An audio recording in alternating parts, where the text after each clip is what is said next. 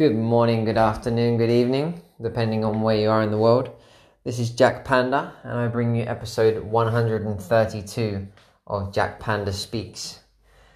For those of you that are new, this is an unedited, raw flow of thoughts and feelings, and it's at your own risk that you embrace the unknown with me here today. Saying that, I do have a, a topic in mind, I have a story I want to share with you.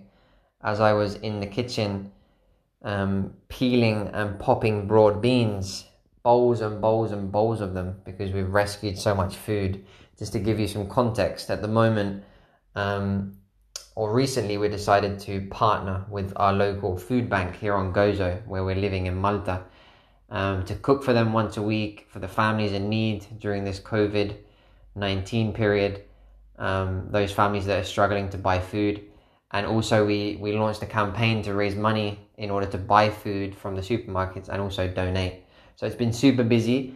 We've had so much support that it's been a, uh, quite overwhelming and keeping up with the amount of food that we've rescued and figuring out creative ways to to, to use that food and take it to the food bank and get it distributed to these families that need it during these times. And i was i was sitting there peeling the broad beans and i was like man this is crazy. A few years ago, say like six, seven years ago now, I was working as a chef in London for one of the biggest catering companies there are.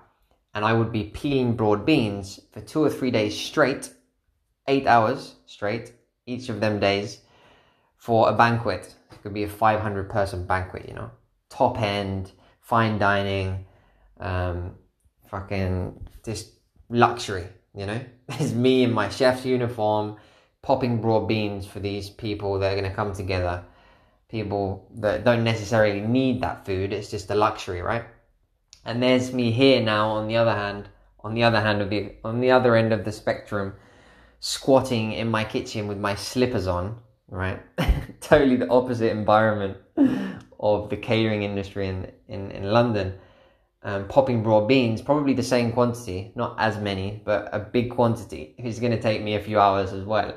But I'm popping them to cook, to cook soup for those people that need that that are in need. You know, so it's I used to be cooking for people that didn't need it and overconsumed and had these fancy dinners just because they could and why not. Now I'm cooking for people that are struggling to survive and don't have money and they're going hungry so it's like two opposing extremes. And my story, my my my topic or my message today is to talk about um, how serving others that actually need your service is so fulfilling. Whereas when I used to work as a chef in the catering industry, I, I love food, I love cooking. There's I have a massive drive and passion for food and good food and real food. But there's something different about feeding a customer that comes in and pays you and cooking and giving food out for free to people that need that food.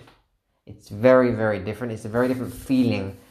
Um, it's very, very fulfilling to be able to give um, and know that the person that's receiving that thing that you're giving, whether it's a service or a product or a food, anything, they're receiving it and they need it. And I don't know, there's this, there's this, it's hard to describe because it's a feeling, right? It just feels so satisfying and so right. Whereas on the other end of the spectrum, just working in a restaurant, working for money, selling food to people that have money that have more than enough food, you know, it's not something they need, it's just a luxury, it's an it's an extra. It doesn't it just doesn't seem useful. Doesn't seem doesn't seem purposeful or fulfilling or right even. Could be it's not wrong, but it doesn't seem as right. So and th- and this also reminds me of my times when I was in Myanmar, in Burma, and I was living in this community, I stayed there for two months, and it was all donation based, right? Everybody was welcome. There's travelers, meditators, monks, old people, sick people, homeless people, you know, everybody from all walks of life. Doesn't matter. No questions asked. You are allowed in and you can stay there for free, right? Um, and and I remember experiencing that. You know, we'd go on alms round and collect food from the the local, the surrounding areas, and bring it back to the community. Everyone would cook. You'd have volunteers there donating or their services, healing, looking after the sick. We built a little house and donated it to a family. you know, and I remember recording an audio, which I'd love to listen to again right now. I remember crying on the audio and just feeling really emotional. And, and, and it was so clear to me, but in that moment, that's all I wanted to do. I just wanted to help people. I didn't want to, you know, go back to the Western culture and go back to work and just do meaningless or what seems to be or what feels to be who am I to say what's right or wrong or what's meaningful, what's not meaningful? It's all relative, right? But once you've gone to these countries and you see what need looks like, you see what hunger looks like, when you, when you, if you can choose between helping those in need or giving or selling to those that have more than enough, there seems to be a logical right and wrong. I might be wrong, of course. There's no right or wrong but it just it seems logical to me. If it, it seems mentally logical and it seems emotionally um, logical, well, that doesn't make sense. emotionally right, let's say. So I said to myself that from that day, and I haven't done it all the time. I've gone back to work because obviously I need to survive as well. But now coming back to the present, I'm on this sacred food mission together with Corinna. Um, yeah, we're selling food two days a week to other people on the island for us to survive. On the other hand, we're spending a whole day today cooking food that we're going to take to the food bank and they're going to deliver tomorrow. Plus, we're doing one big shop a week. So that's two days a week that we sell and two days a week that we give. And that is something about that balance. Because again, there's nothing right or wrong. If you're just giving all the time, you're not giving yourself anything. You might feel good about it, but if you don't have any, if you then don't have a roof to live under or food to feed yourself, how can you continue to to serve others? So it's all about finding that balance, right? Panda's perspective.